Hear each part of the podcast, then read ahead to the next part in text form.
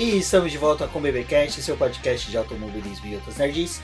No episódio de hoje vamos falar sobre os carros de Fórmula 1 que foram lançados para a temporada de 2020.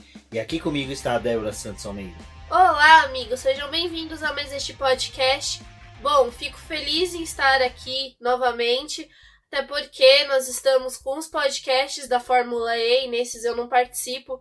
Então é legal retornar aqui com a Fórmula 1 falando dos novos carros e também contando um pouquinho para vocês do que aconteceu nesses dias com a, com a categoria. Exatamente. Bom, para vocês terem uma ideia, hoje sim teve o primeiro dia de testes, né? Quando estamos gravando esse podcast. Não vamos fazer um comentário sobre os testes, serão comentários mais sobre os carros, lançamentos e o que foi dito durante os lançamentos. Nós aguardamos até a última equipe lançar oficialmente o seu carro, que foi no caso a equipe Haas, também né, a Alfa Romeo hoje.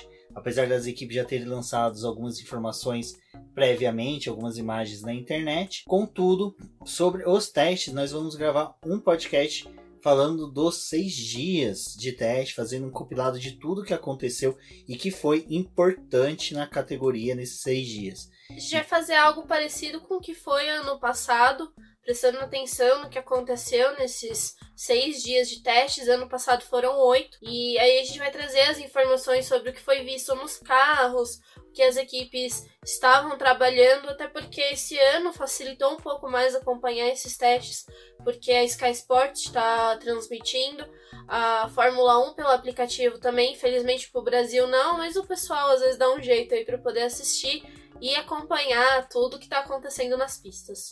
Exatamente. Então, fiquem ligados, na semana do carnaval vocês vão ter esse podcast aí falando, né, sobre as semanas de testes e já dando uma preparada aí, um pré-aquecimento para o GP da Austrália. Mas bom. Eu acho que vai acabar encavalando ali com o podcast também do Drive to Survive, que a gente vai trazer a segunda temporada também aqui para o programa. Exatamente. Então também não deixem de ouvir nosso BBcast sobre a primeira temporada do to Survive, que tem o link no post desse episódio. Também não deixem de conferir todos os episódios do BBcast agora são lançados alguns minutos depois no YouTube. Então, se você gosta da plataforma do YouTube, tem gente que gosta porque tá trabalhando, abre o YouTube e fica ouvindo ali os vídeos. O BBcast agora estamos disponibilizando lá alguns episódios passados que tiverem alguma relevância, que possam ser reproduzidos no YouTube, eu vou disponibilizando conforme for o tempo. Então, se você já ouve o BBcast pelas nos principais agregadores, então não deixem de se inscrever no boletim do Paddock no YouTube e uh, conforme for passando o tempo, aí também vamos disponibilizar, gravar vídeos, lives, né, sobre Fórmula 1, Stock Car, Fórmula E, que são as três principais categorias aí que o boletim já consegue acompanhar hoje. É lógico, não deixando sempre de acompanhar as principais categorias de automobilismo nacionais, como a Copa Truck e a Porsche Cup, que também são duas categorias bem gostosas de se acompanhar e que o boletim do Paddock aqui fará toda a cobertura dessas categorias no boletim. Mas nós temos que agradecer nossos apoiadores, aqueles que financiam o boletim do Paddock através da plataforma do Após, um financiamento coletivo e contínuo que nós temos. Esse financiamento está proporcionando o boletim do Paddock a expandir né, toda a nossa criatividade aí por todas as plataformas e agregadores aumentando o número de posts no site, cobertura de categorias, como uma que, como eu acabei de citar algumas, outra também que a gente está gostando muito de fazer a cobertura agora é do Rally dos Sertões, que terá sua saída, né, esse ano aqui do, da cidade de São Paulo, então com certeza estaremos lá fazendo a cobertura. E nosso agradecimento aos nossos apoiadores que financiam o Boletim do Paddock, auxiliam financeiramente o Boletim, participam do grupo do WhatsApp dos apoiadores. É um grupo bem bacana. Todo dia nós estamos debatendo lá não só automobilismo, mas também cultura nerd. Então é sempre muito bacana a conversa com todos eles. E nossos apoiadores são Ricardo Bannerman, Maia Barbosa, Eliezer Teixeira, Luiz Félix, Arthur Felipe, Rafael Celone, Will Mesquita, Anthony Santos, Rogério Froner, Helena Lisboa, Cássio Machado, Carlos Del Valle, Bruno Vale, Eric Nemes, Bruno Shinozaki, Alberto Xavier, Will Bueno, Ricardo Silva, Beto Correia, Fabrício Cavalcante, Arthur Apóstolo, Sérgio Milani, Melquiades Viloso, Micael Souza, Ezequiel Bale, Silney Messi, Rafael Arilho, Rafael Carvalho, Fábio Ramiro e Maria Ângela. Fica aqui meu agradecimento a todos os nossos apoiadores. vocês sabem que são extremamente importantes para o desenvolvimento e crescimento do boletim do Paddock. E para vocês que estão escutando este programa, não deixem de nos apoiar para poder fazer parte do nosso grupo do WhatsApp e até para a gente poder discutir aí as coisas que estão acontecendo na pré-temporada e já se preparando para a primeira corrida lá em Melbourne, na Austrália. Bom, como disse a Débora, nós estamos todos nessa preparação, né, pro primeiro GP que vai ser realizado lá na Austrália, em Melbourne. E nesse período de recesso aí da Fórmula 1 aconteceram muitas coisas. Nós tivemos uma movimentação muito grande. É lógico que não tem como a gente pautar tudo no BBcast, mas eu recomendo que vocês acompanhem a nossa tag da Fórmula 1 do site do boletim, que lá tem as principais notícias, os principais fatos que aconteceram na Fórmula 1 nos últimos meses, que vai desde os incêndios que tiveram na Austrália e seus reflexos na realização do GP, cancelamento do GP da China, a compra né, da, de boa parte das ações da Aston Martin pelo Lawrence Stroll e a futuro ingresso da, na categoria da montadora da Aston Martin. Temos também é, o, o novo patrocinador da Mercedes. Tudo isso foi tratado no boletim do paddock. Temos os posts lá. E é lógico que durante o BBcast nós vamos comentar sobre alguns pontos. É, durante a temporada também vamos comentando aí com vocês. Se vocês tiverem alguma dúvida, quiserem que a gente cuide de algum assunto em particular, entre em contato com a gente. Eu, a Débora, nossos colunistas, estamos nas principais redes sociais, então é só falar com a gente que nós discutimos com vocês. Mas hoje vamos tratar né, da, dos lançamentos do, dos carros da temporada 2020.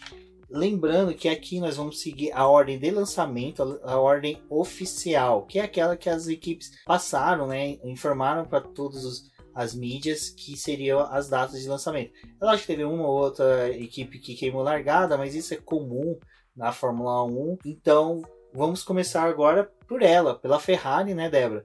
Que foi a primeira a lançar o seu carro oficialmente. A Ferrari fez o lançamento dela a partir de uma live para poder fazer a divulgação do carro. Até o pessoal acabou dando aquela zoada falando que estava demorando demais para que eles revelassem o carro. Mas eles tiveram toda uma preparação para poder divulgar o SF 1000. Exato. O que eu achei interessante que é o pessoal reclamando, né, Débora?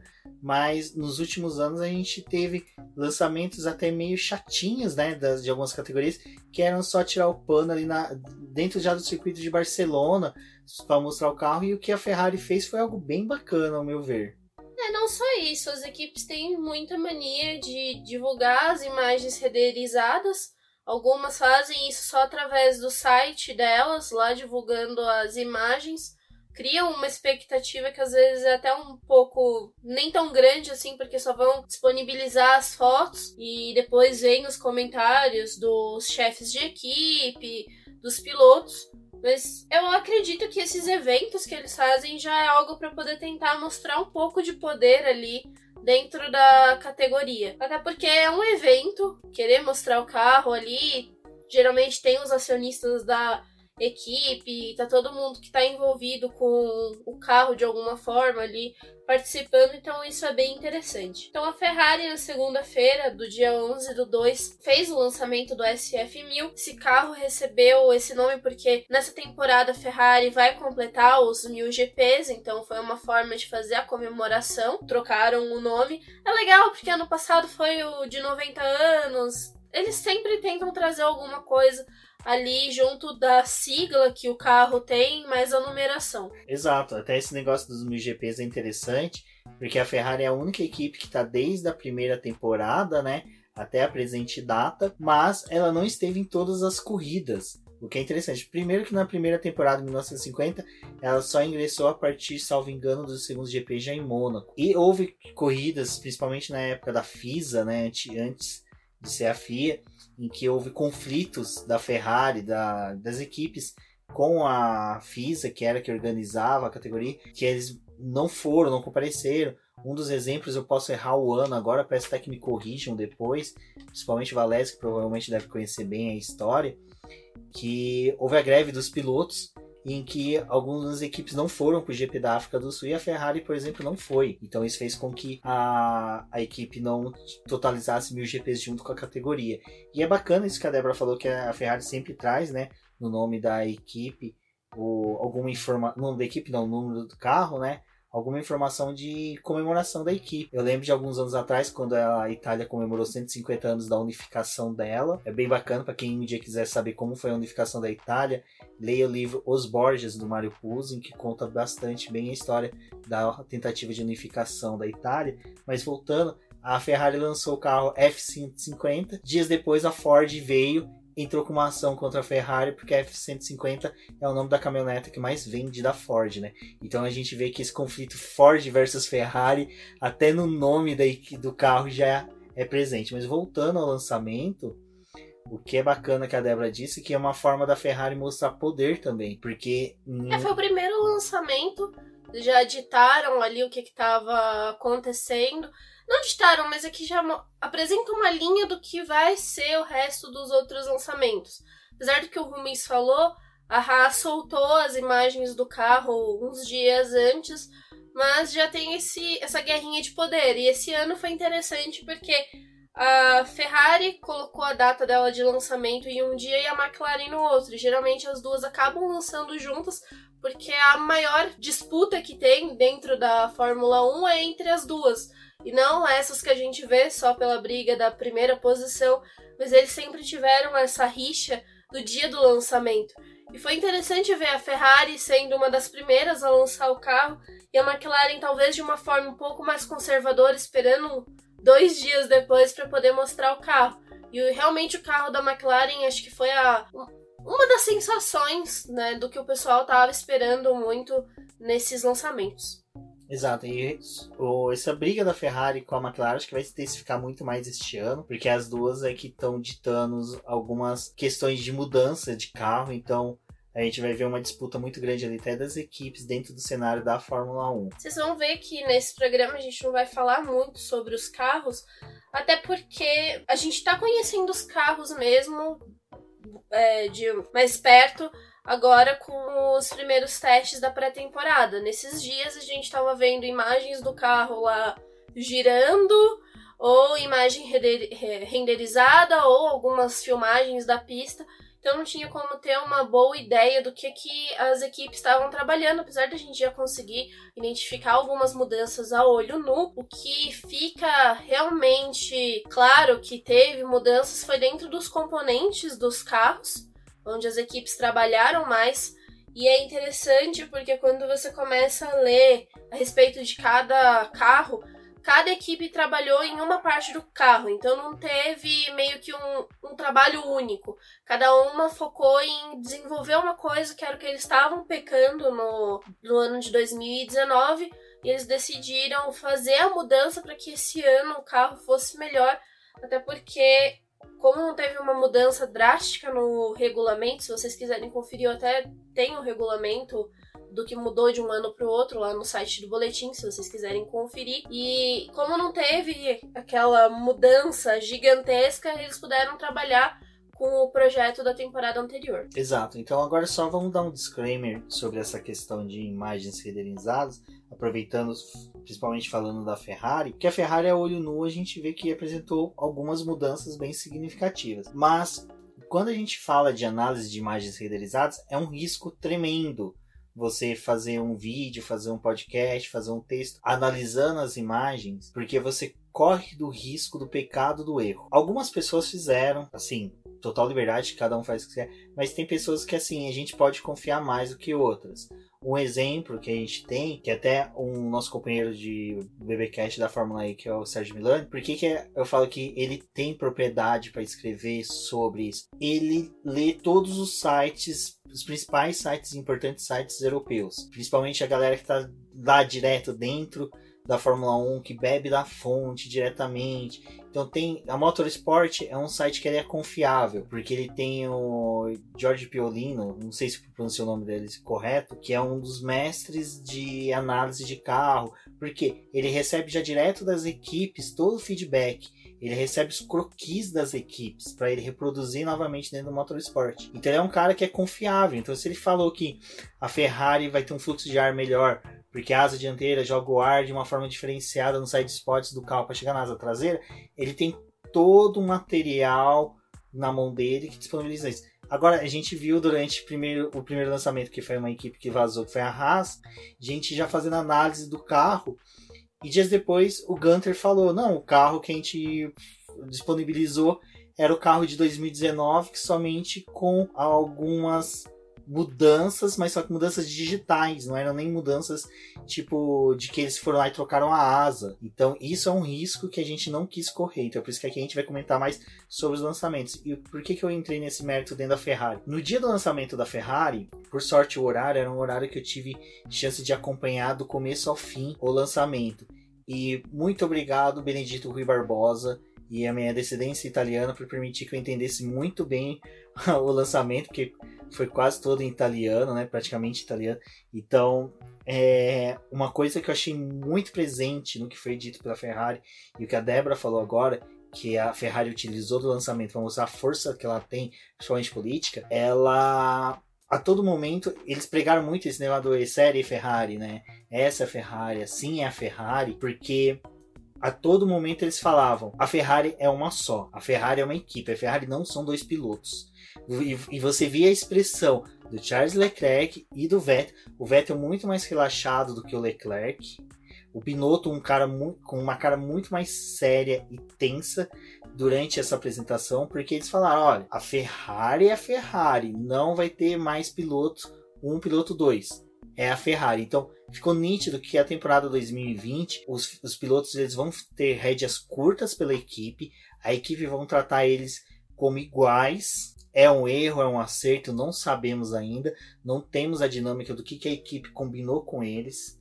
Pode ser a última tentativa da Ferrari conseguir um título em cima da Mercedes antes do regulamento de 2021. E é lógico, né? A última chance é agora, mas eu tô falando que 2021 pode mudar tudo. Então é uma chance boa que a Ferrari tem. E durante toda a apresentação eles bateram muito nessa tecla, tecla desculpa, que é, a Ferrari é uma persona só. Não existe mais de uma Ferrari. Então que toda a equipe está focada nessa Ferrari, nesse carro. E vocês viam que era exaustiva a pregação de que a Ferrari trabalhará de forma única, fechada para ela. Então, a apresentação da Ferrari, eu acho que o carro ficou muito mais em segundo plano e o primeiro plano era dessa força que a Ferrari estava exprimindo de, olha, nós somos uma equipe vencedora, nós estamos aqui completando mil GPs, respeitem a nossa história e nós vamos construir uma nova história a partir de agora, sendo uma só Ferrari. Bom, depois desse lançamento que a gente pode até falar que foi um pouco nacionalista, aí de fato saiu os reviews sobre o carro, que, que eles trabalharam na mudança para esse ano e eles falaram que uma das coisas que eles tiveram que trabalhar no carro foi fazer uma suspensão mais confiável, tentar reduzir o peso do carro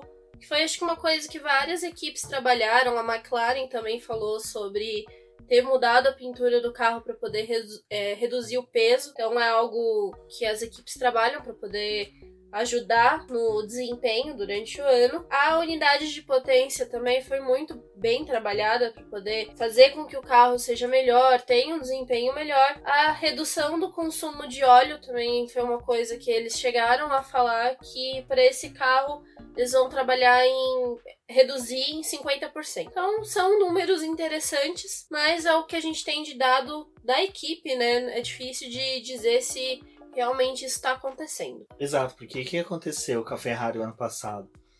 A Ferrari o ano passado tinha o melhor motor. Isso ficou nítido, principalmente na pré-temporada e em alguns resultados que nós vimos. Por exemplo, o Bahrein com a pole do Charles Leclerc e a quase vitória dele, né? E até mesmo o Vettel, mesmo com a rodada dele, teve um excelente desempenho naquela corrida. E isso em decorrência do motor o carro ele foi mal nascido. Isso eles perceberam e começaram a corrigir. Mas o erro só foi conseguido êxito na sua correção no GP de Singapura, que foi vencido até mesmo pelo Sebastian Vettel. Então, nesse momento, a Ferrari percebeu que o motor já era bom, o chassi já estava consertado e desse carro de 2019 surgiu o carro de 2020. O que, que a Ferrari fez? fez esses acréscimos, essas mudanças que a Débora pautou, entre elas uma nova câmara de combustão, né? E novos formatos de pistão que auxiliam o carro numa melhor queima de combustível também, que assim consegue gerar mais calor, melhor para o turbo, entre outras consequências. A Ferrari ela está contente com o novo regulamento, que acrescentou novos sensores de fluxo de gasolina, porque tirou dela aquela dúvida que as equipes imprimiram de que ela estava fazendo algo irregular. E com base nesses dois novos fluxos de controle de fluxo de gasolina, a Ferrari trabalhou em cima para melhorar essas questões. Então, ou seja, a Ferrari, ela questão de motor, ela não precisou fazer nada de correção de erros, foi só melhorias. Já o chassis, ele teve muito mais mudanças de melhorias de adequação de fluxo de ar pelo que foi dito pelos técnicos, até pelo Binotto, muito mais visando deixar o carro mais leve e também ter o melhor desempenho das suspensões. Então, o carro ele está muito mais parecido com o do ano passado, contudo, ele é um carro de 2019 mais refinado e muito mais confiável.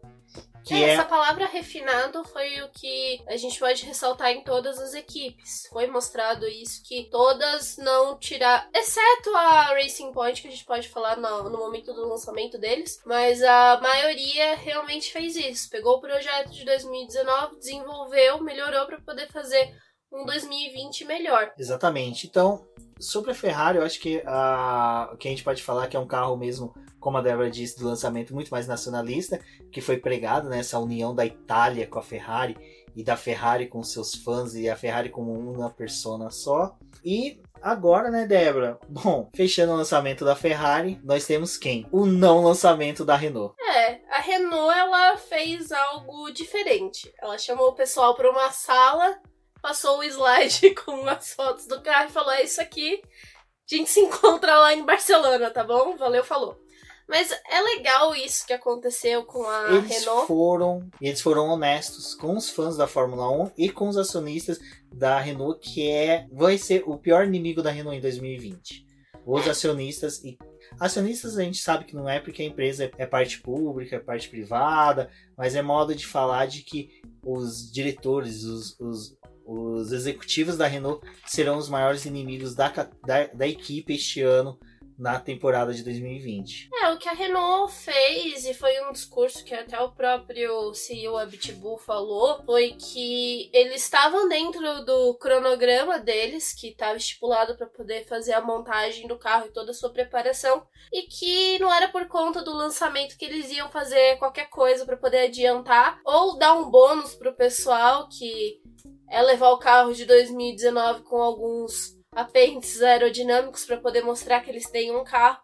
Não era isso que ele estava querendo fazer.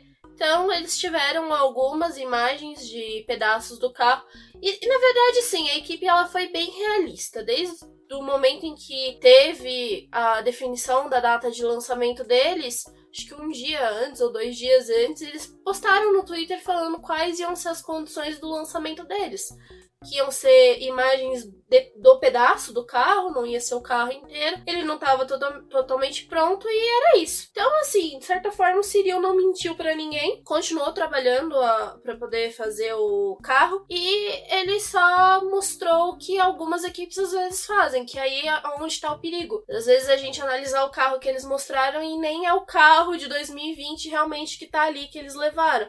Às vezes é só o carro de 2019 que foi modificado para poder parecer o novo carro. Então tem todo esse jogo. Até concordo com ele não ter levado esse carro aí para poder mostrar. Eles a Renault também estava num processo de já encaminhar algumas peças para Barcelona que eles não iam ter necessidade de colocar no carro no momento, mas que já estavam prontas. E eles foram fazendo esse, essa forma, né, para poder fazer o lançamento, de fato, na, primeiro dia de teste. O Cyril já não é um dos personagens mais queridos da Fórmula 1. E nessa coletiva que teve da apresentação do carro, ele deu uma nos jornalistas que estavam lá e isso refletiu também em quem não estava que faz essas análises, porque ele falou que, olha, em 2019 eu fiquei chocado com vocês que fizeram análises do nosso carro, falando N coisas das fotos que nós apresentamos, sendo que era o carro de 2018 com a pintura de 2019 e só havíamos trocado a asa dianteira e o assoalho, só. Então é por isso que eu falei, é um risco você fazer essas análises baseadas nas fotos, porque até o próprio Círio falou, todo mundo que lança não lança o carro verdadeiro. Ele lança um carro de 2000, do ano passado, no caso de 2019, com algumas componentes que se encaixam, né? Que dá ainda para utilizar no carro, que seria 2020 para pintura, somente para lançar, só para que é uma formalidade que a Fórmula 1 tem, só é um, é um ato formal, não tem um, nada de oficial, ele não é obrigado, o carro já está pronto. E na hora ele até foi questionar, pô, mas vocês vão apresentar só as fotos? Ele, sim, porque o que é interessante para a equipe é que o carro já está pronto, e ele já tá indo para Barcelona. E no mesmo dia, se eu não me engano, algumas horas depois, a Renault disponibilizou um vídeo do carro já sendo embarcado para Barcelona. Então, é o que eu falei, o Cyril ele foi honesto. E mais honesto ainda foi o Alan Prost, que falou que o carro não nasceu bem. Ele já falou, esse carro ele não, não, não é tão bom quanto a gente gostaria. E aí tá dentro de uma das falas deles durante o lançamento. Que o carro, nos primeiros dias de testes da Renault, quer dizer, da, da Renault, né? Na, pré-temporada da Fórmula 1, eles vão buscar a confiabilidade do motor. Depois eles vão buscar o desenvolvimento do chassi. Então, o que a gente está vendo hoje nos testes é muito mais a briga da Renault em tentar ter confiabilidade do motor, porque até mesmo esse é o último ano que ela tem uma equipe cliente de motor, que é a eh, McLaren, e ela precisa né, ter uma futura cliente nos próximos anos, porque a, é uma fonte de renda para a equipe. Como eu disse, os executivos estão em cima.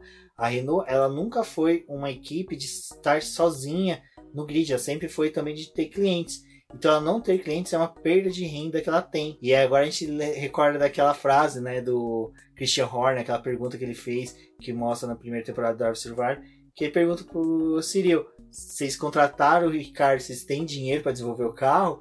a gente vê que a renda né, da, da Renault está se afunilando. Já não vai ter, a partir de 2021, a McLaren como cliente. Não temos notícias de outra equipe querendo ser cliente da Renault, né? Então tá, tá complicada ali a situação da equipe. Mas do lançamento foi isso, eu acho que. A única coisa que teve, assim, que os jornalistas pautaram muito foi a volta do Ocon para a equipe. E eles também perguntaram sobre. Porque quando o Ocon tava na Racing Point, acabou acontecendo todo aquele atrito dele com o Sérgio Pérez, então eles não eram bons companheiros de equipe juntos. Eles acabaram perdendo ponto com a equipe por conta desses atritos que eles tinham na pista. E uma das coisas que perguntaram pro Ocon foi sobre como que ele ia tratar né, essa volta dele para Fórmula 1, o que que ele pensava do Ricardo, como que ele achava que ia ser a parceria dele com o Ricardo. E ele falou que ele tá com um dos melhores pilotos que tem ali no grid da Fórmula 1, então ele admira muito o Ricardo. Que a ideia dele, agora que ele voltou pra Fórmula 1, é ter um pouco. Ter mais cuidado com esse tipo de relacionamento que ele vai desenvolver com o companheiro de equipe dele. É claro que na pista, às vezes acontece disputa entre os dois pilotos, porque um tá mais rápido que o outro.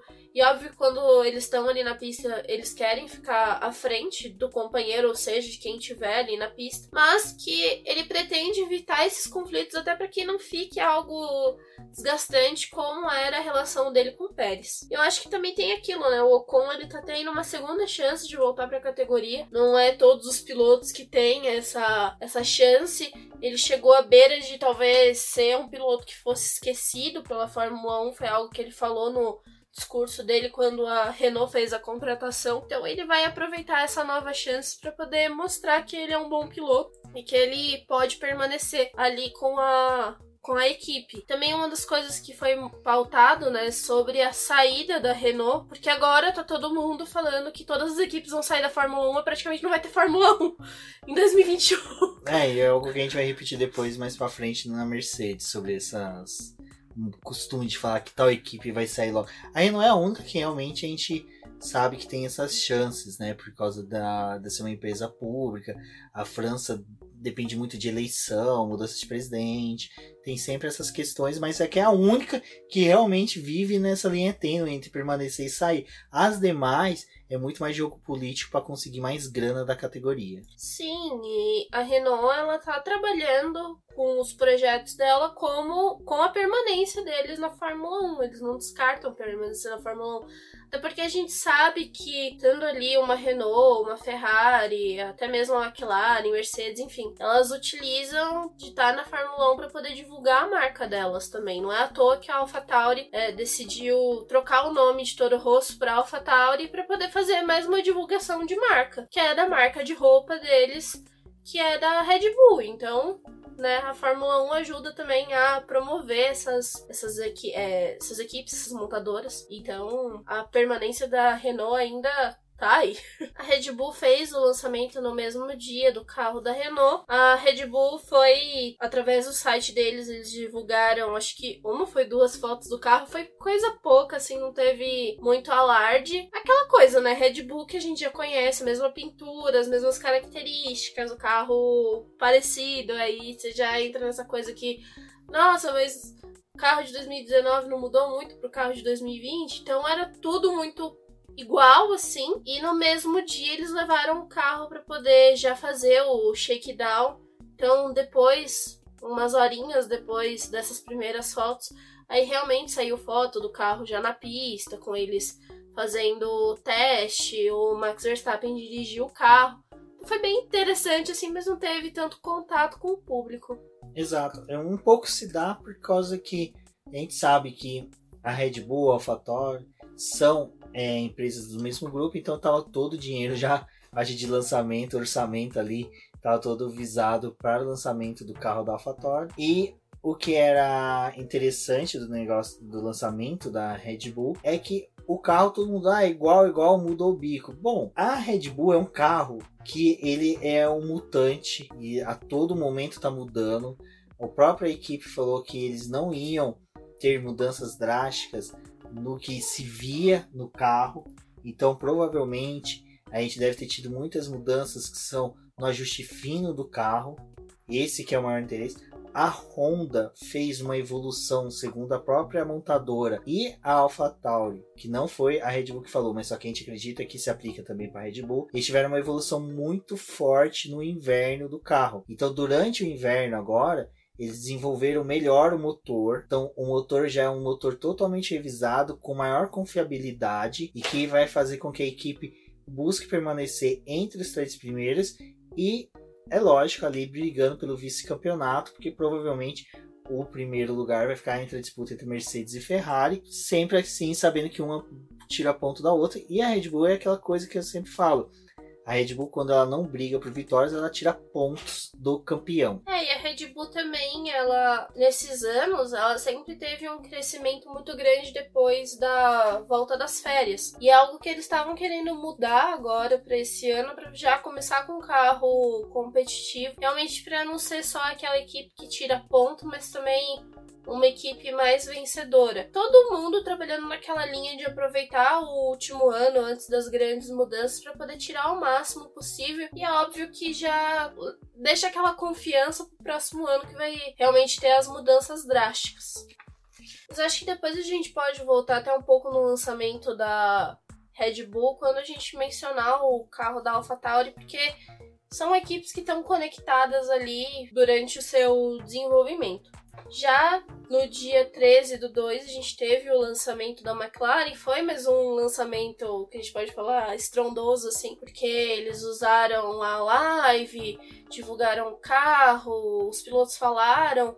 James Kay, né, deu entrevista já como sendo o projetista oficial da equipe. O ano passado ele não pôde atuar porque ainda devia aquelas regras de restrição, mas ele já, até mesmo no discurso dele, falou que ele já veio estudando as falhas do chassi. Isso é algo que a gente viu muito falando das principais equipes, que eles pegaram, como 2020 é uma é temporada de transição para novas regras, houve o refinamento, né, o ajuste fino das equipes nos carros e foi muito mais de sanar falhas de um ano para o outro. Mas isso não descarta ainda carros projetados novos, do zero. Um exemplo deles é a McLaren que vem com um carro totalmente redesenhado, mas que ainda tem a alma do carro do ano passado. É, falando um pouquinho do carro em si, da McLaren, ele perdeu todo aquele azul que ele tinha no ano, é, no ano passado. E agora ele tem mais. De, tem esses detalhes em azul ainda, mas eles não estão tomando muita parte do carro.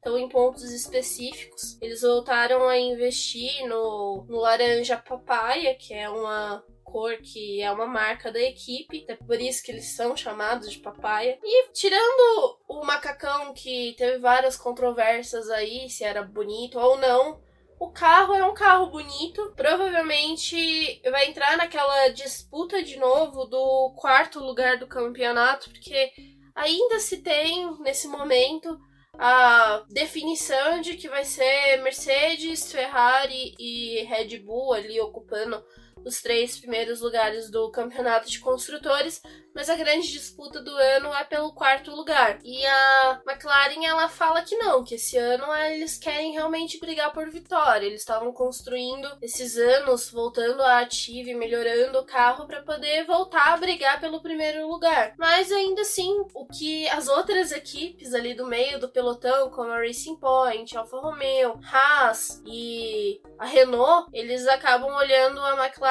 agora como a dona do quarto lugar do campeonato de construtores construtores e é quem eles querem tirar. Exato, e esse é um ano muito marcante para a McLaren, porque completam 50 anos da morte do Bruce McLaren. Então a equipe busca é, ter um bom desempenho para honrar o nome do seu fundador. E algo que eu achei bem bacana que o James Kay falou foi que o trabalho dele do ano passado para cá foi de pegar as falhas de construção do carro, melhorar o que já tinha de bom e sanar essas falhas. Porque eu lembro se vocês se recordam, não me lembro se vocês se recordam, ficou uma construção de frase horrível, mas eu não sei se vocês se recordam. Ano passado eu e a Débora falando bastante nos BBcasts que uma das falhas que tanto a Ferrari como a McLaren tinham era que o carro não teve um desenvolvimento bom na parte da frente. Por quê? Em 2018, os dois carros das, das equipes eram tinham a traseira solta, não era um carro firme de traseira. Aí para 2019 eles decidiram trabalhar na parte traseira do carro e deixaram a dianteira para último. E na hora que chegou já estava em cima da temporada. Eles erraram muito no desenvolvimento dessa parte do carro, o que prejudicou a confiabilidade e até a performance do carro durante a temporada. A Ferrari conseguiu sanar isso e a McLaren ao longo do ano conseguiu. A Ferrari ela foi de uma forma muito mais abrupta a resolução da situação, enquanto que a McLaren foi gradual. Para este ano, eles tentaram resolver os problemas dos carros de forma uniforme, ou seja, tem um problema na dianteira e na traseira, vamos resolvê-los de forma conjunta para que o carro não tenha nenhuma surpresa durante a temporada. Esse mesmo discurso, James Kay entrou na, na seara da questão da temporada de 2021. Ele, quando foi questionado se a Ferrari estava. A Ferrari, não, desculpa, a McLaren estava focando já na temporada 2021, ele falou que eles trabalhavam com o plano B e C também. Ou seja, além do desenvolvimento do carro para a temporada de 2020, que eles não vão descartar, eles vão permanecer com foco para 2021. Então, ou seja, o carro de 2021 já deve estar sendo desenvolvido pela McLaren.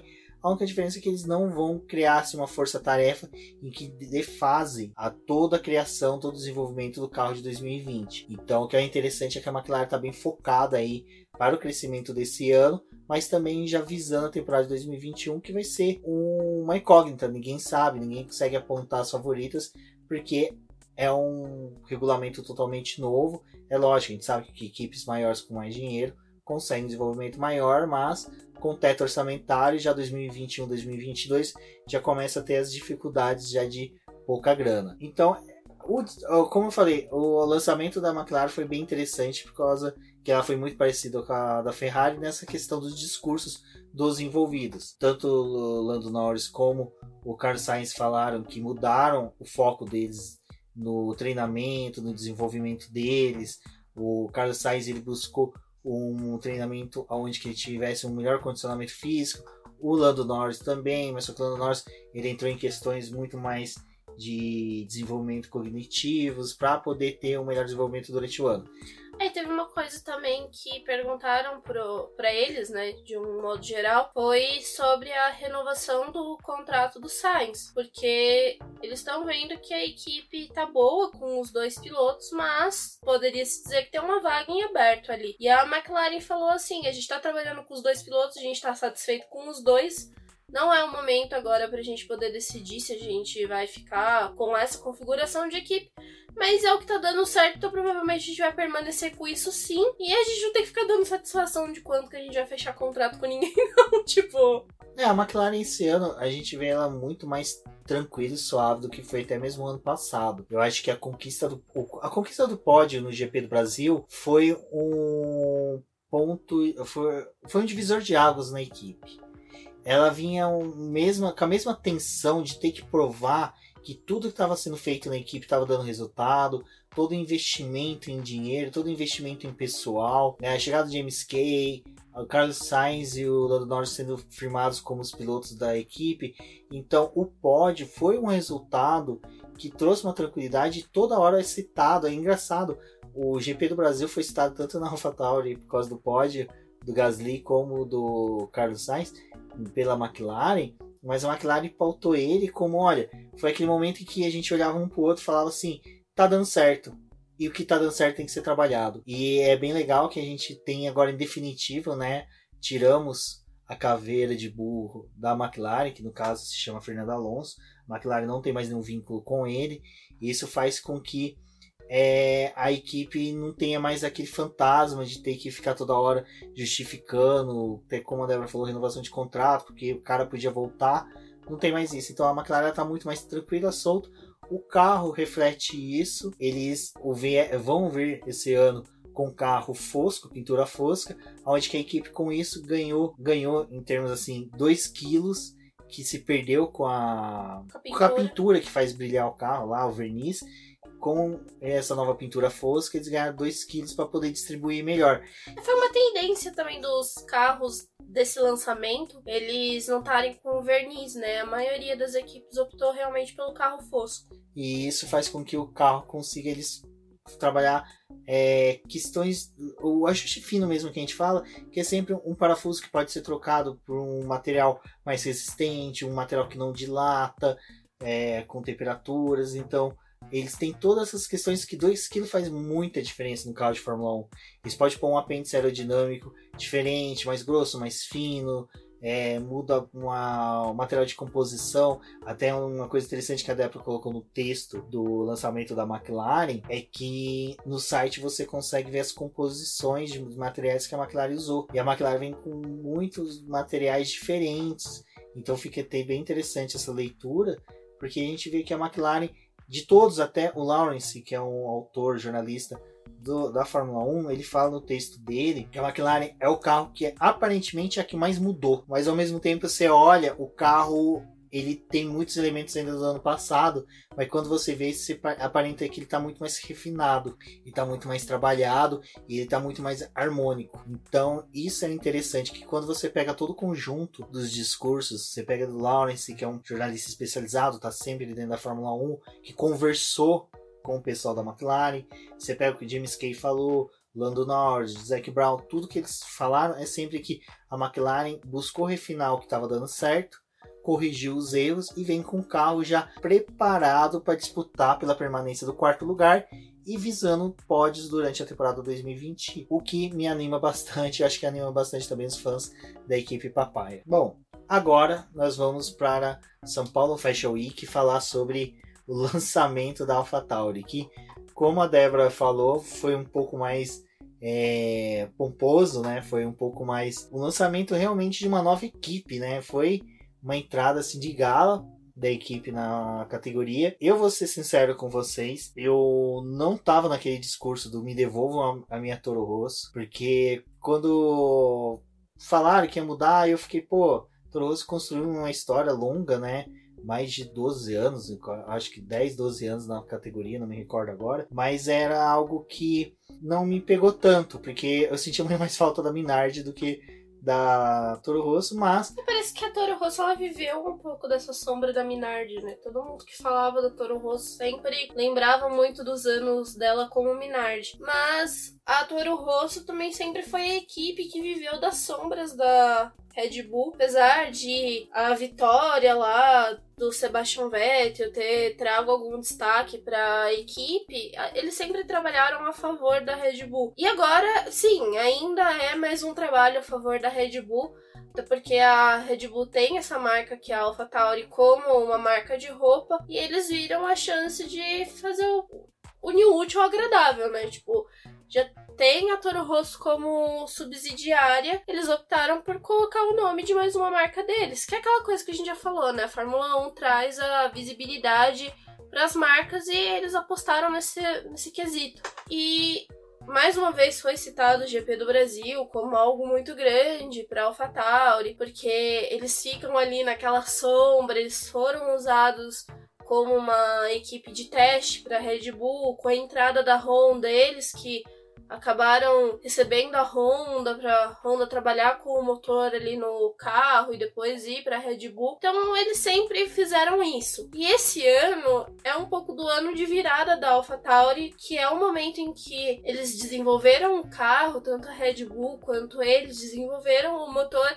E agora é o momento que eles querem trazer a AlphaTauri para perto da Red Bull, para ela poder estar tá disputando sim espaço com as equipes maiores. E aí volta, né, que ela disputa pelo quarto lugar do campeonato. Que eu acho que vai ser bem interessante, porque esse quarto lugar do campeonato a gente pode fazer uma divisão dele de A, B e C, já que todas essas equipes querem ser o quarto lugar.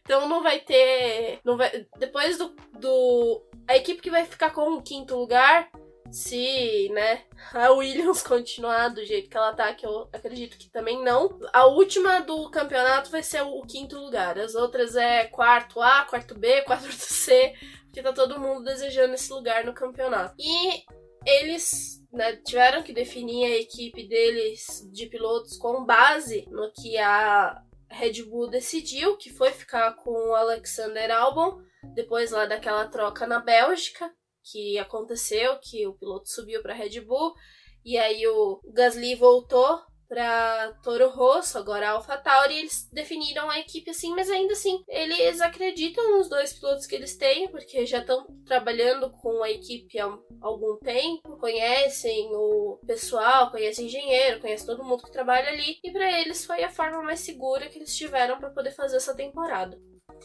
É, o que é legal dessa dupla da, da AlphaTauri é que elas têm pódio, né? Eles dois tiveram pódio em 2019. Nós tivemos o Kvyat no GP da Alemanha de 2019, alcançando pódio, e o Gasly no GP do Brasil. Então, é uma dupla forte, sim. Eu acho que existe muita resistência ainda dos fãs com o Kvyat, principalmente por causa de tudo que ele já passou pela Fórmula 1, idas e vindas, algumas declarações dele referente à filha, mas não deixa de ser um bom piloto. É uma dupla forte, é uma dupla sim ainda em desenvolvimento, em crescimento. Acho que vale muito a pena acompanhar os dois. São pilotos que estão confiantes na permanência na Fórmula 1. Isso Eles é bem... acreditam também no pódio, né, esse ano, chegar realmente no pódio, não só como foi no Brasil, mas tentar disputar ali realmente esse espaço durante essa temporada. Exato, e a AlphaTauri vem com uma nova tocada na Fórmula 1. Eu achei interessante o lançamento, foi bem bacana.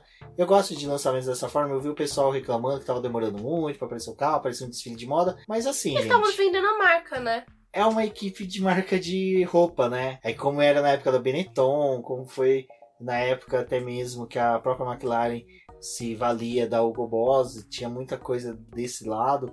Então. Teve uma frase que eu li, agora eu não lembro em qual texto que foi do site da Fórmula 1, mas foi da AlphaTauri falando.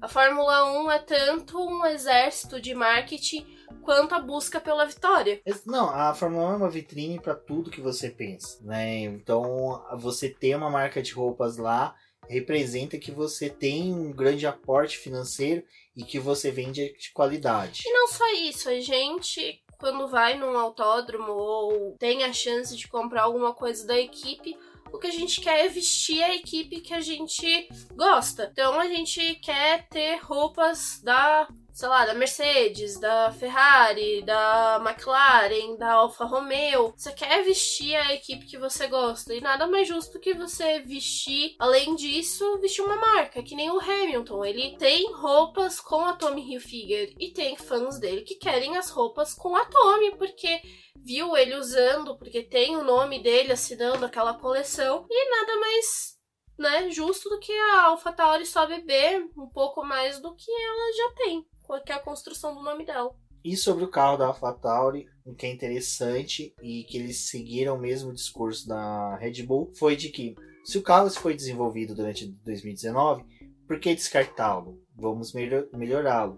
E foi isso que a AlphaTauri fez. O carro que foi apresentado, ele era o de 2019, só havia algumas peças de 2020, então não tinha como se fazer análise do que foi feito de novo, era muito difícil, porque até mesmo diferenciar uma peça de outra ia ser complicado. Agora para Barcelona, eles iam seguir com um carro também mesclado, e só a partir da segunda semana que a AlphaTauri teria muito mais do carro de 2020, mas só que a AlphaTauri nesses primeiros testes seria muito mais um trabalho de conhecimento do carro e do motor. É, eles vão continuar trabalho com a Honda. A Honda fez vários testes lá dentro da fábrica com esse motor, mas é novamente para poder testar a confiabilidade. A gente falou que não vai falar muito do primeiro dia de testes, mas esse primeiro dia foi justamente para os carros adquirirem quilometragem. Então, tanto que acho que nove das dez equipes todas conseguiram extravasar as 100 voltas, né? Mais de 100 voltas. Então, é algo que a gente tá vendo que eles querem justamente mostrar o quanto que o carro é confiável, não só com o motor, mas com as peças que estão ali em volta do motor. É, porque numa temporada em que você não vai ter muito desenvolvimento de peças, quando você tem confiabilidade do motor, você consegue chegar ao final de um GP, você consegue às vezes abocanhar um, um, pontinho, dois pontinhos. Tem sempre aquele que vai ser punido. É, questão tem... de punições. A gente tem um grid que é muito aguerrido, então chances de batidas, essas coisas, faz com que você consiga um ponto. E você tem outra coisa. O nono, o oitavo, nono e o décimo sempre são equipes que estão ali. São equipes intermediárias que a gente vê sempre vai tentar usar, tentar fazer a volta mais rápida. Então isso tudo está sendo trabalhado, se pensa muito. Então a gente tem essa dinâmica dentro da AlphaTauri de tentar ter confiabilidade do carro para abocanhar pontos e conseguir. É uma equipe que deu um discurso ali, olha, a gente vai brigar pelo quarto lugar, mas um quinto, um sexto lugar é o nosso o nosso lugar fixo no campeonato. Então, eu acredito que a AlphaTauri ela vai brigar de frente ali com a Renault, até mesmo com a Racing Point pelo quinto lugar, deixando a McLaren ali um pouco mais à frente. Bom, Daí temos lançamento, não tão lançamento, mas foi lançamento da Mercedes, porque a Mercedes ela já havia alguns dias antes lançado, né? Não lançado, ela apresentou o novo layout do carro em decorrência do novo patrocinador. Esse patrocinador ele havia sido é, apresentado na durante as férias, né? Que é um conjunto de equipes de desenvolvimento de tecnologias para esporte. E essa News é uma empresa que ela é de esportes, ela está focada em atletismo, ciclismo, futebol, inúmeras modalidades, e a Mercedes agora faz parte dela. O que foi bacana dentro daquilo que a gente estava falando agora há pouco, de sempre falar tal equipe vai sair, tal equipe vai sair. Você tem a Mercedes que todo mundo fala vai sair, vai sair, vai sair, mas fecha um contrato de 5 anos com o patrocinador. Então a gente sabe que pelo menos nos próximos 5 anos permanece. O próprio Toto Wolff já deu a entender que eles querem permanecer porque eles sabem que a vitrine da Fórmula 1 é muito boa. O desenvolvimento da Fórmula 1 para a equipe está sendo muito boa. E é legal também eles mostrarem que eles estão tendo esse desenvolvimento na Fórmula 1. Nem desenvolvimento, né? Porque esses últimos anos foi de muito domínio da equipe. Eles trabalharam anos antes para poder construir uma equipe confiável e de fato fazer um carro muito bom. E agora eles foram também para Fórmula E. Estão ali mostrando é mais uma forma de mostrar a versatilidade que a equipe tem de trabalhar em duas frentes diferentes. O Lucas de Graça estava falando que não acredita muito nessa coisa de equipes que trabalham com o carro combustão e trabalham com o carro elétrico, que chega um momento que eles precisam optar por um dos dois. Mas a Mercedes está mostrando aí que não é optar por um dos dois, né? Eles estão tentando ter um grande crescimento nas duas categorias. É, o que a gente sabe é que a Mercedes, ela, a partir de 2030, não me recordo agora a data correta, o Milani falou várias vezes no BBcast sobre Fórmula E, que a Mercedes não vai mais fabricar carros a combustão, vai ser carros elétricos. Mas existe uma grande discussão se a tecnologia do carro elétrico vai prevalecer, porque ah, o carro elétrico ainda sofre muito por questão de bateria, de é, autonomia. Muito se discute da utilização de combustíveis sintéticos, é, combustíveis fabricados, etanol, né, mas fabricados com outras fontes, não só com a cana de açúcar que é feita no Brasil e do milho que é feito nos Estados Unidos, por exemplo, que é o que é utilizado nos carros da Fórmula Indy. Há uma discussão sobre o carro uh, movido a hidrogênio. Então, tudo isso faz com que a Mercedes tenha o interesse de permanecer na Fórmula 1, porque ainda é. Muita gente fala, ah, não é mais um laboratório. Não é que seja mais um laboratório, mas é uma frente que a equipe tem de desenvolvimento para esse tipo de tecnologia. Quanto a, a Mercedes na Fórmula E, eu vou entrar rapidinho só para quem não acompanha tanto o BBcast sobre Fórmula E, espero que acompanhem não fiquem só na Fórmula 1, porque a Fórmula E esse ano tá bem bacana. A equipe vem liderando, tendo bons resultados. Na última corrida nem tanto, né? Mas por um bom tempo aí teve o líder do campeonato. A equipe tá bem e boa parte aí, como vai ter a redução de gastos, a Mercedes já se adiantou e mandou uma parte da equipe técnica que trabalhava na Fórmula 1 para a Fórmula E. E isso é interessante, porque a Fórmula 1 no futuro ela vai precisar de um conhecimento sobre tecnologia de carro movidos a, a energia, porque a Fórmula 1 não vai ter mais como ser movida a gasolina apenas, ela vai ter que ir para uma tecnologia de combustíveis sintéticos, já tem essa discussão de um etanol possivelmente. Torço para que seja etanol, porque daí auxiliaria o Brasil a ter, quem sabe, lá de volta um patrocinador de uma da Petrobras, como foi há um tempo atrás, infelizmente tivemos a saída. Mas é interessante, é interessante esse discurso do Toto Wolff de permanência na categoria. Ele sabe da importância da categoria para a marca, sabe também da importância da Mercedes não só defender o último título, mas também não correr o risco de sair da categoria e ficar com cara de quem saiu porque não quer mais perder. Ou quem não quer começar a perder. Fica também uma situação chata para a marca. Eu acho que da Mercedes não tem muito. O carro dela é perfeito. Assim, eu acho que não. É outra equipe que seguiu com o desenvolvimento do ano anterior. Aquela mesma linha. Trabalharam o que eles achavam que tinha de problema ainda com o desenvolvimento do carro e foi uma das coisas que eles pautaram. Esse é o último ano para eles conseguirem abocanhar mais um campeonato aí e mostrar essa soberania antes das mudanças, então é isso que eles querem garantir ainda nessa temporada. Bom, agora chegamos ao Williams, que fez o seu lançamento na madrugada aqui no Brasil. Bom, a Williams o bacana é que ela apresenta agora um patrocinador master que dá uma ideia de que a equipe está no caminho certo. A gente já teve boas notícias aí da equipe que traria já para o primeiro dia de testes o carro, algo que não aconteceu no passado, que elas perderam dois dias e meio de testes. Tudo bem que esse ano a gente tem dois dias a menos, mas é, você começar atrás é muito pior. E a Williams, ela se mostrou confiante. Esse começar atrás é uma coisa bem interessante. Eu até tava conversando com a Rafaela do Garota da F1 e a gente tava falando sobre como funciona essa chegada até Barcelona. E geralmente as equipes tentam fazer o check-down antes quer utilizar aquele dia para poder fazer as gravações, é permitido os carros andarem até no máximo 100 km por hora, mas ainda assim costuma ser o primeiro momento que eles têm contato com o carro. E muitas equipes utilizam isso para poder já fazer a verificação de alguns componentes.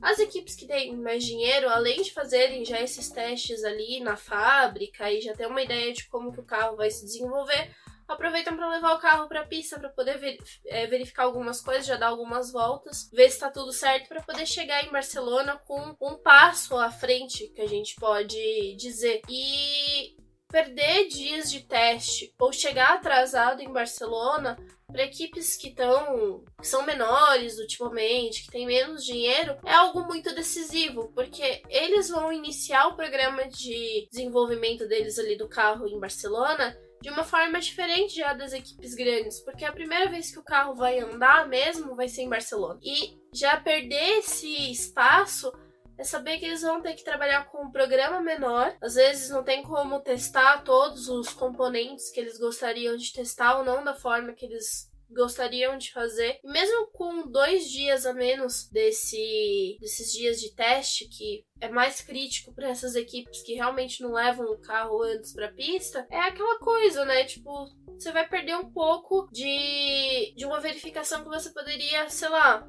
mudar realmente o desenvolvimento do seu carro durante o ano. Então é interessante verificar esses dias de testes dessa forma. O que é legal da Williams é que todo o discurso desse foi um discurso de união e que era algo que demonstrou que a equipe realmente está focada no crescimento dela durante o ano em vez de um crescimento é, forte já de início, né? Eles sabem que eles têm que desenvolver esse carro. Esse carro é muito baseado no ano passado, apesar do carro do ano passado ter sido uma lástima, eles sabiam que o carro tinha um potencial, mas eles sabiam onde que eram as falhas do desenvolvimento e do, do nascimento do carro, né? Então, onde eles não tiveram tempo para poder trabalhar quando o projeto estava todo atrasado. Exato, então agora eles conseguiram colocar em dia o desenvolvimento do carro. Acho que né, ali no ano passado tinha muita gente que olhava para o carro da Williams e falava: o desenho aerodinâmico do carro da Williams é bom. O que faltava era. Não bom, mas era. Tinha o potencial e ele não tinha muito desenvolvimento. E o que a Williams fez foi olhar pro carro, pro lado é, exterior dele ver o que, que eles podiam melhorar, mas principalmente melhorar os componentes, porque não adiantava nada fazer um carro muito bonito, muito bem trabalhado com a aerodinâmica, fazer um carro completamente perfeito e pecar ali na parte interna do carro, que é onde vai dar potência, vai fazer eles tirarem o, um pouco ali do, da distância com as outras equipes.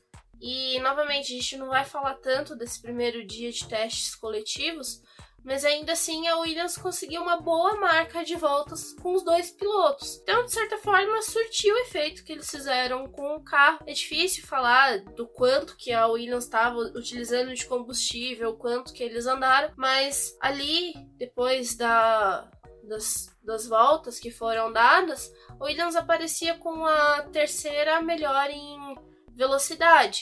Então, alguma coisa ali eles devem ter acertado. Exato. Não, e o carro da Williams era uma incógnita ano passado, porque como a Débora disse, a gente uma rede social que eu indico para vocês é o Twitter. Porque o Twitter, a maioria dos engenheiros, arquitetos da Fórmula 1, é, a Débora, eu falei arquiteta, a Débora me olhou, mas só que chamar designs às vezes de arquiteto é válido, por incrível que pareça. É, vai designers, engenheiros mecânicos, pessoas que desenvolvem os carros, eles têm Twitter, ou pessoas que já passaram pela Fórmula 1 também têm, uh, participam das redes sociais, então eles às vezes publicam ali uma foto, vê alguma coisa e comentam. E uma coisa que eu vi muito no passado, o pessoal fala, pô, o carro da Williams, ele, para quem conhece, entende, via que era um bom carro, então ele havia alguma falha em algo que não dava para entender por que, o carro estava daquele jeito. Um dos exemplos era que o carro ele não era estável, ele tinha uma uma sistema, a suspensão dele não era uma suspensão boa. Então a equipe conseguiu desenvolver isso. Como a equipe está com poucos recursos, isso foi algo que foi falado bastante na apresentação do carro, é que, olha, nós temos recursos limitados. E quando se tem recursos limitados, você tem que focar mais para poder ter os recursos muito bem utilizados. E foi o que aconteceu com a Williams. Durante o ano, eles conseguiram identificar todos os problemas do carro, todas as soluções que o carro necessitava e conseguiu trabalhar nas soluções de forma mais otimizada. Então a equipe tem muitas esperanças do carro não ser aquela porcaria que era o ano passado, ser um carro melhor este ano. E é lógico, a, a equipe vai tentar buscar muito mais fugir do fim do grid do que realmente buscar pódios ou sempre estar tá avançando na pontuação. Eu vou ser sincero com vocês, eu tenho bons olhos para a Williams esse ano. Não acho que ela vai ser algo que foi a McLaren ano passado, do que foi a Toro Rosso a ano surpresa, passado. né? Ela não vai ser Ex o carro surpreendente Exato, mas eu acho que ela não vai ficar mais a 3 segundos com com a equipe que na quarta, quinta volta. Na quarta, quinta volta não, é um abuso de eu falar. Mas na décima volta já tava tomando volta dos líderes. Eu acho que isso não vai acontecer. Eu acho que a equipe vai conseguir ter um bom rendimento, mas também não vai ser a equipe que vai estar toda hora no Q3, ela vai conseguir avançar para um Q2. E agora eu vou entrar no mérito da pintura. O carro para mim ficou lindo. Eu achei a pintura da os dois carros mais lindos apresentados para mim esse ano foi da AlphaTauri e da Williams. É, o da AlphaTauri a gente até não falou, né? Que é um carro que eles abandonaram aquilo que era da Red Bull com as mesmas linhas e veio com um carro branco e o azul marinho. E ficou assim, parecido com o carro da Alfa Romeo, se a gente falar em questão de distribuição da pintura, porque o carro da Alfa Romeo é branco e vermelho. E foi o carro diferentão da temporada. Acho que carro branco costuma chamar atenção. Eu, eu, eu gosto Eu dos carro carros branco. brancos. E isso é legal de. Foi algo que a gente não ressaltou. O macacão também dos pilotos é completamente branco. É legal. Não, o macacão até dos pilotos da, da Williams ficaram lindos. Ah, pra quem acompanha o BBcast sabe que eu coach kart, então é uma coisa que a gente sempre gosta de ter o seu próprio macacão. O meu macacão hoje é um que eu ganhei de um até um ouvinte do BBcast. Um forte abraço aí pro Felipe Paro. Ele me deu de presente um macacão branco. Eu gosto do macacão branco, ele parece que dá uma tranquilidade quando você vê. Você vê que o piloto ele parece que tá mais à vontade. E a Williams, cara, que carro lindo. É, eu juro que eu fiquei feliz, sabe? A- a- de todos os carros assim de lançamento, a que eu mais fiquei feliz em ver, em acompanhar foi a da Williams, porque é uma equipe que todos nutrem um carinho muito forte por causa de todo o histórico da equipe. Eu acho que ninguém quer ver ela mais nessa perrengue que ela tá. Eu sou um cara que defendia a Claire Williams a unhas e dentes, porque eu entendo ela, eu entendo tudo que acontece dentro daquela equipe, porque você sempre buscar outras fontes de informações, você percebe que a equipe ela não tá naquela situação só por culpa de X ou Y pessoas. É todo um contexto que vem há muitos anos. E que faz com que quando você vê a equipe nessa situação que ela tá hoje, de um carro todo redesenhado dentro do que era necessário. Uma pintura que dá um otimismo maior, que você vê patrocinadores mais fortes, patrocinadores que provavelmente estão trazendo recursos e com o discurso de que os recursos estão sendo mais utilizados, nos dá uma sensação de tranquilidade de que a equipe vai ter um bom desempenho em 2020. E ressaltando aí, puxando um pouco pra Fórmula E, Fórmula E tá fazendo também o lançamento dos layouts dos carros dele para a temporada de 2020-2021. E a Mahindra, depois, ela lançou o carro dela, no layout do carro dela, que também carrega o azul e vermelho. E até a Cintia falou: Olha, tô prestando atenção em vocês aí que estão falando que o carro da Mahindra é bonito, mas que o carro da Williams é feio. Então vamos entrar aí no, numa concordância de opinião. E foi legal até mesmo que como esse layout né, da, da Williams teve um impacto até nas redes sociais, que a Colgate né, fez uma campanha publicitária no Twitter falando né, que o branco deles lá era um, muito mais imediato, tão rápido quanto, e colocaram rodinhas num, numa caixa de pasta de dente que é muito parecida. Eu não achei tanto, mas enfim, né, o pessoal achou parecido com o layout do carro da, da Williams, e você vê que a Williams conseguiu fazer essa movimentação, foi bem bacana. Então, é legal isso. É legal quando você vê esse tipo de coisa, né? Você vê que as, a, a Williams consegue dar uma movimentação, porque todo mundo nutre uma simpatia muito grande por essa equipe. Bom, falando em simpatia, nós chegamos ao carro em que tem um dos pilotos que não é tão simpático, mas eu vi nos últimos tempos que ele é bem querido por fãs. E eu achei isso muito legal, que é o, a Racing Point, que o Lance Stroll ele tem sim bons fãs e fãs assíduos que gostam de uma pelega ali para quem fala mal dele, que o Lance Stroll tem esse perfil dentro da, do Twitter no Brasil de ter fãs aguerridos e teve o lançamento do carro da equipe, a equipe que vive seu último ano com esse nome horrível, Racing Point, que a partir do ano que vem será a Aston Martin. Tem o texto da Débora explicando um pouquinho como vai ser essa mudança, então eu recomendo a leitura. Todos os textos que eu estou falando agora tem os links no post da publicação, e se você estiver assistindo pelo YouTube, tem na descrição do vídeo.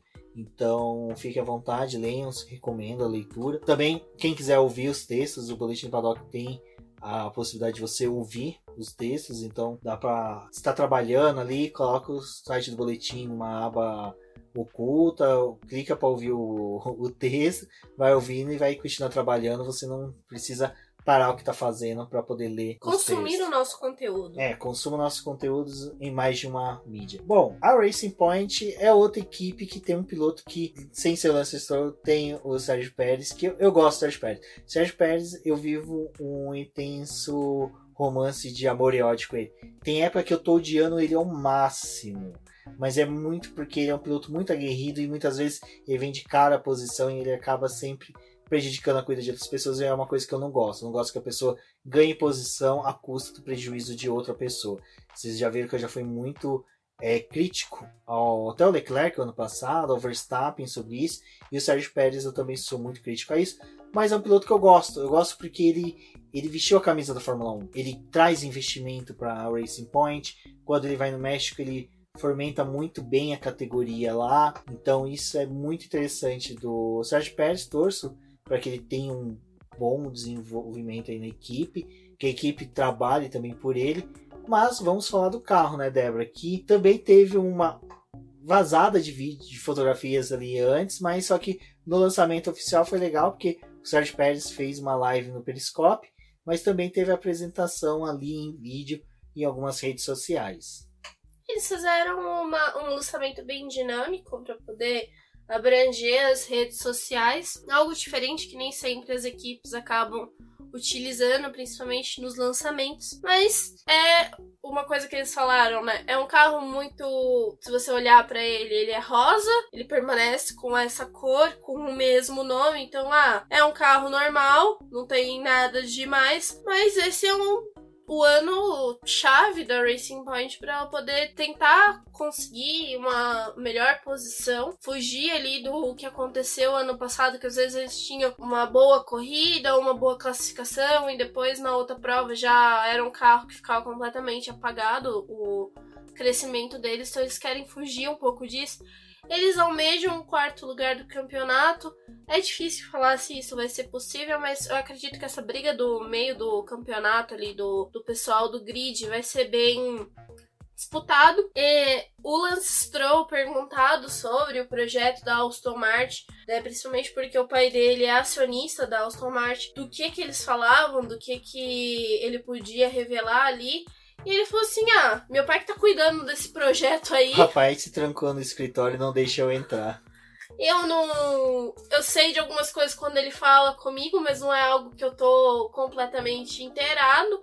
As conversas que a gente tem aqui da equipe com a Aston Martin, que a gente sabe que vão vir funcionários da Aston Martin para Racing Point para poder conhecer os métodos deles de trabalho, para poder começar a integrar a equipe e já começar o desenvolvimento. Mas não é só chegar, né? Tipo, esse ano ainda é Racing Point, ano que vem passa a ser Aston Martin. E eles estão nesse impasse porque a Aston Martin eles têm o túnel de vento para poder fazer o desenvolvimento do carro, mas a Racing Point quer que eles continuem utilizando o túnel de vento deles. Então tá definindo essas coisas pequenos do contrato para poder realmente ter o desenvolvimento, né? É, bem na época da compra, né, dessas ações por parte do Lawrence Stroll da Aston Martin, teve já na mesma época o um anúncio que a Aston Martin deixava a DTM. A Aston Martin é uma equipe que a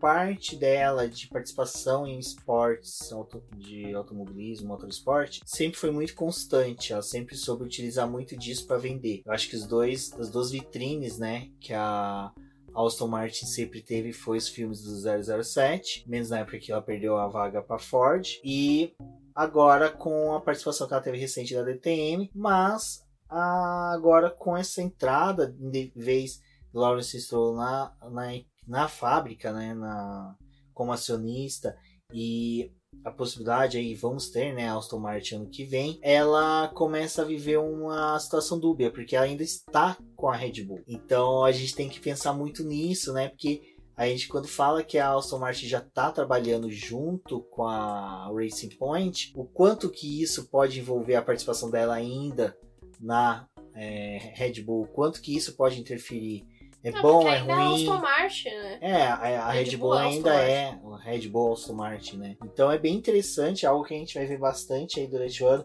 Eu acho que já começa a gente a imaginar como será a terceira temporada do Dark to Survive, que provavelmente eles vão tratar disso, né? Porque é uma questão muito delicada sobre isso, sobre você mudar de, de, de equipe, você ainda tá numa em que você tem participação técnica, lembrando que o Adrian Newey tem uma participação muito importante na, na Aston Martin, principalmente no desenvolvimento do hipercarro dela, que vai, deve participar, se der tudo certo, e torço muito, da, da WEC, né, das 24 horas de Le Mans, então tem toda essa discussão ainda que paira sobre a montadora, mas falando friamente aí sobre a Racing Point, eu gostei muito, porque eu fui muito crítico do pessoal que estava é, analisando fotografias, e o pessoal falando muito do carro da Race Point, Race Point, Race Point, carro isso, isso e aquilo, das fotos que foram divulgadas.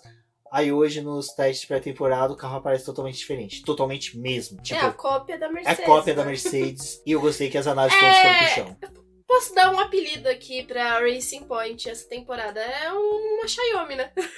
É, Xiaomi, exato. Alguém tem, tem que fazer tem, melhor e copiado, né? Tem as câmeras do, sei lá, do Samsung, tem não sei o que da Apple e copiou não sei o que de não sei quem, e aí é melhor porque é mais barato. Mas isso é legal da Racing Point. Era algo que a McLaren falaram muito e a McLaren aprendeu com a Racing Point, que é trabalhar com pouco. A McLaren ela começou também a trabalhar com pouco.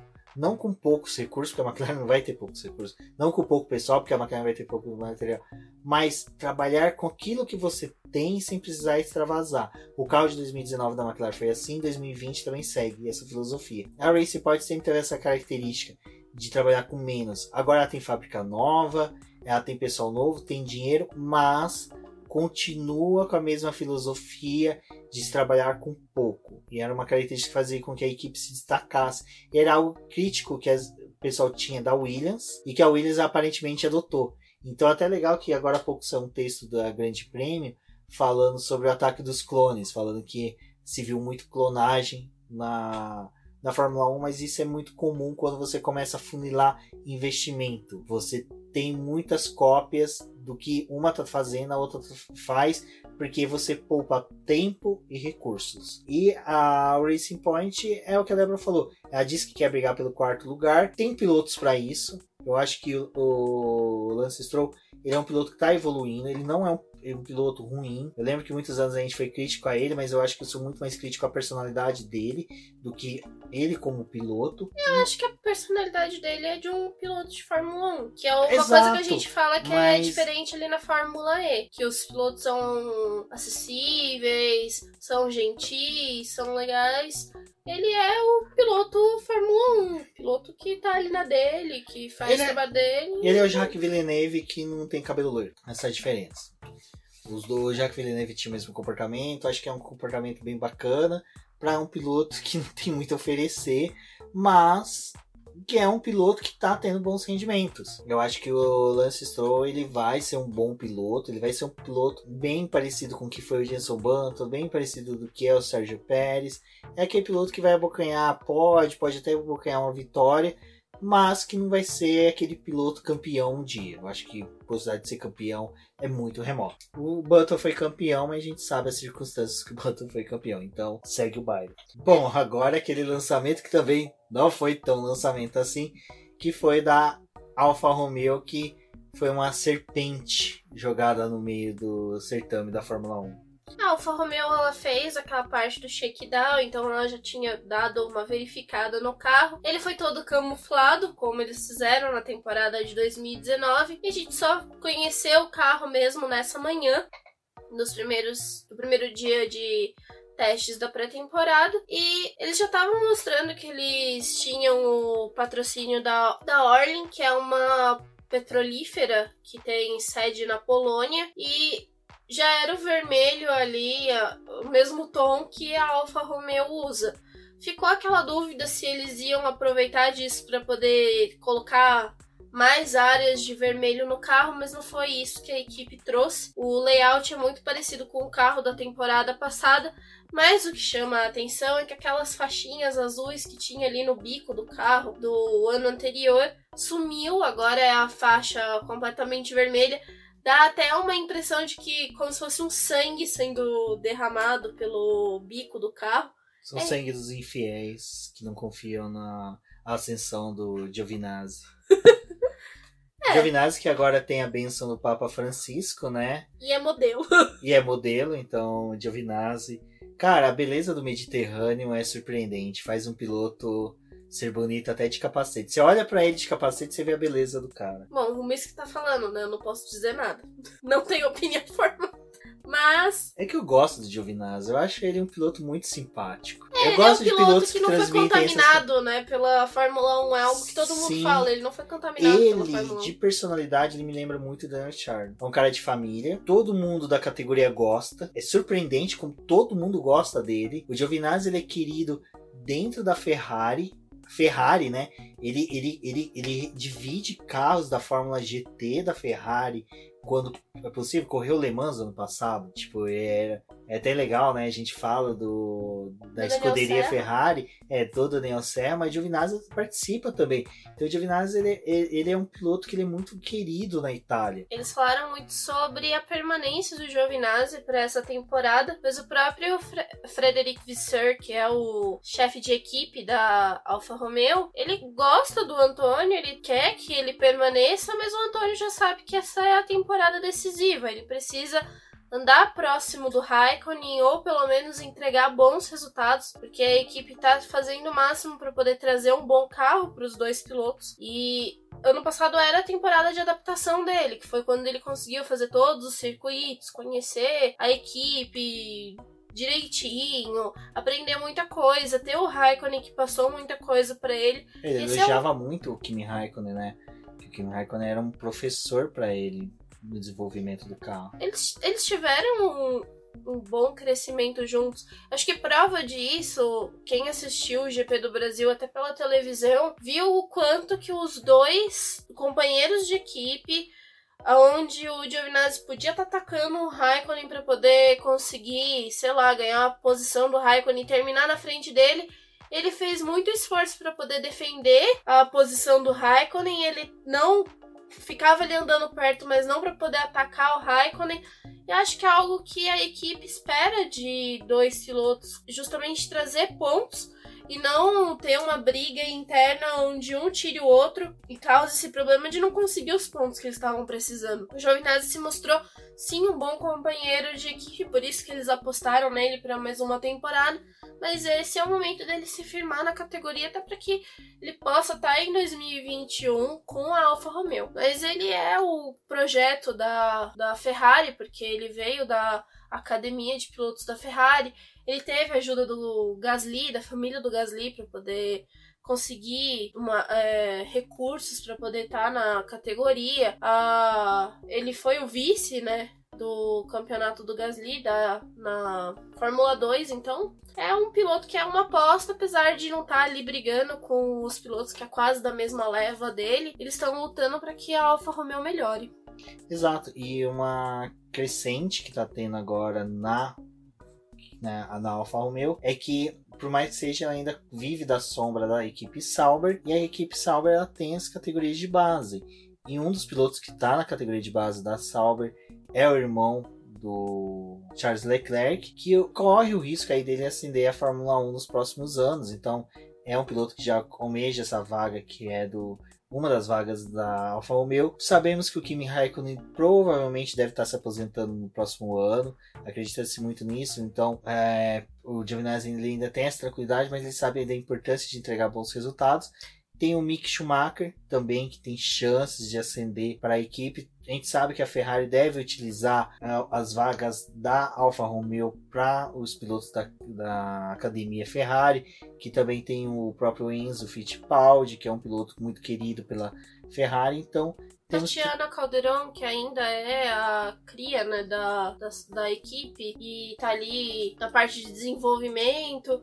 Eles trouxeram o Robert Kubica esse ano para poder fazer a parte de piloto de teste da equipe. Ele até falou um pouco do trabalho dele, que esse ano ele não vai estar ali efetivamente nas pistas, mas a Alfa Romeo trabalhou muito para poder desenvolver um simulador melhor esse ano, para justamente conseguir aplicar coisas que eles fizerem ali de teste no simulador no carro. Então ele vai ter esse papel de passar o feedback para eles do simulador para essas aplicações. Eles estão mostrando que eles estão com uma equipe grande, que eles têm um, um bom trabalho.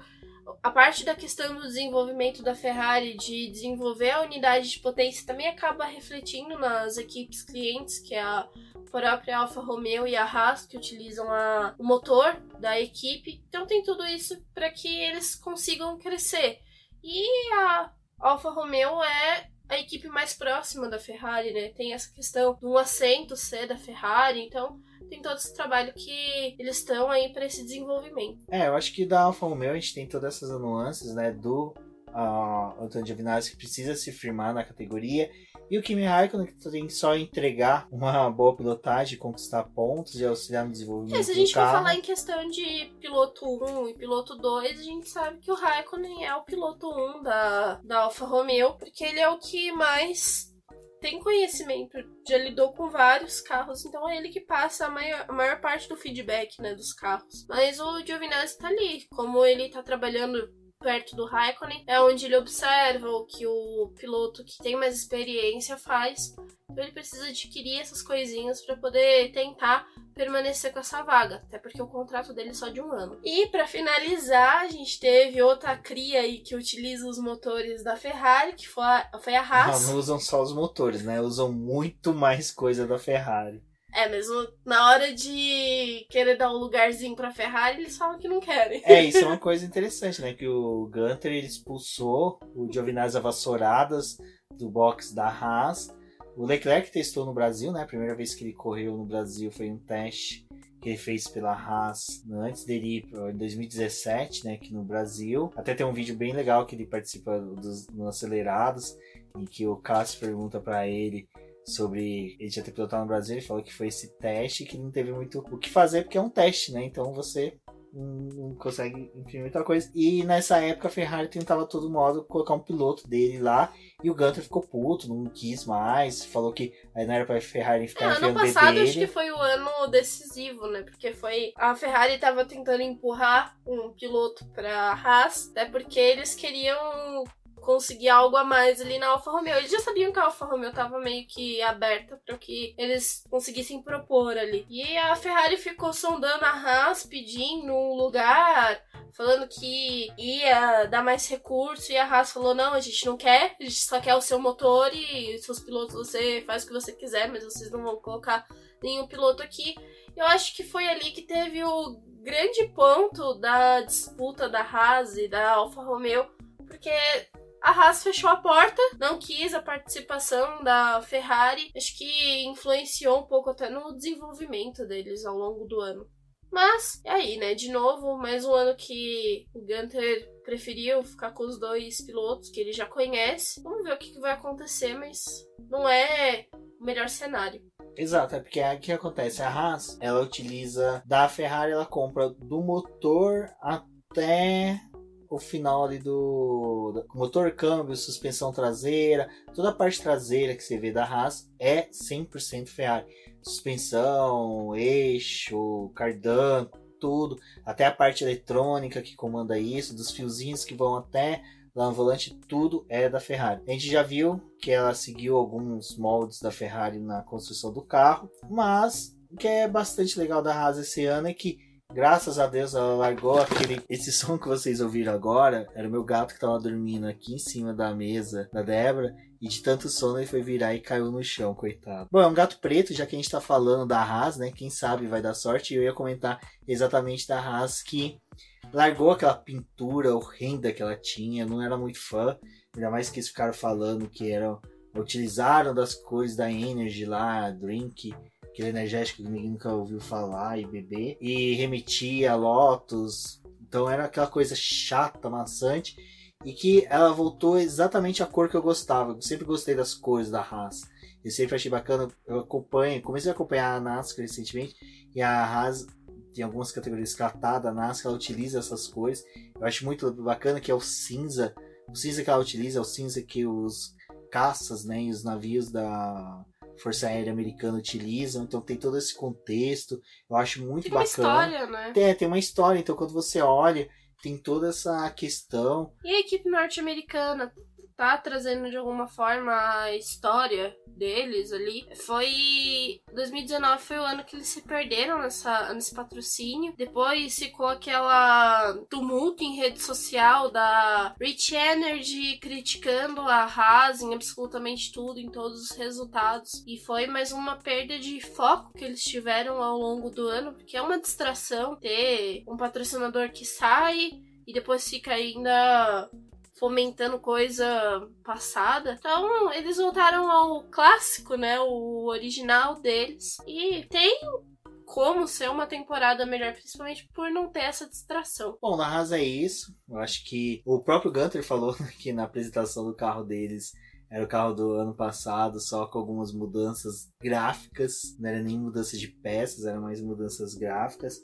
Mas é, eu acho que é muito isso. Eles estão com um discurso otimista até dos pilotos. Então a gente torce aí para que o Grosjean e o Magnussen não façam tantas cagadas quanto eles fizeram nas temporadas passadas, sejam pilotos mais consistentes e harmoniosos dentro do campeonato. Mas por hora é isso sobre a Haas, eu acho que a gente vai falar um pouquinho mais dela na é, no podcast, né, sobre a pré-temporada, porque o lançamento do carro oficial mesmo foi minutos antes do carro ir para a pista, né? É, da mesma forma que a Alfa Romeo fez.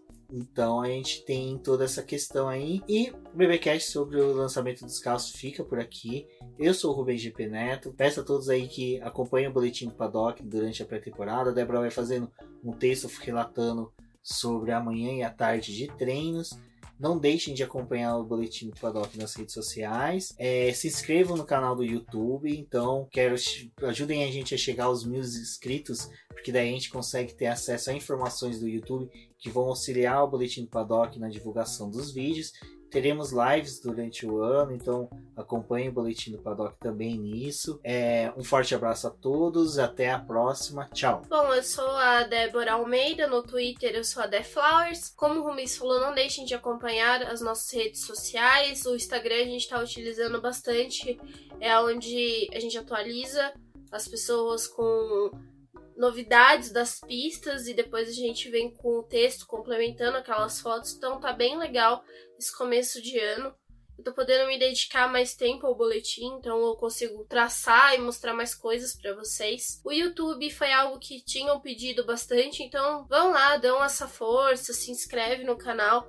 Até porque mais pra frente a gente quer sim fazer live, trazer realmente vídeos, não só os áudios dos podcasts, mas para isso a gente precisa que vocês se engajem já com o canal nesse comecinho para poder mostrar para a plataforma que a gente tem um conteúdo relevante dentro do automobilismo e que podemos sim trazer mais conteúdo para vocês, porque também vamos saber que vocês querem consumir mais do boletim. Me acompanhem no Twitter para poder também ter um, informações de forma mais rápida eu sou a The Flowers e até a próxima com um review dos treinos livres da pré-temporada.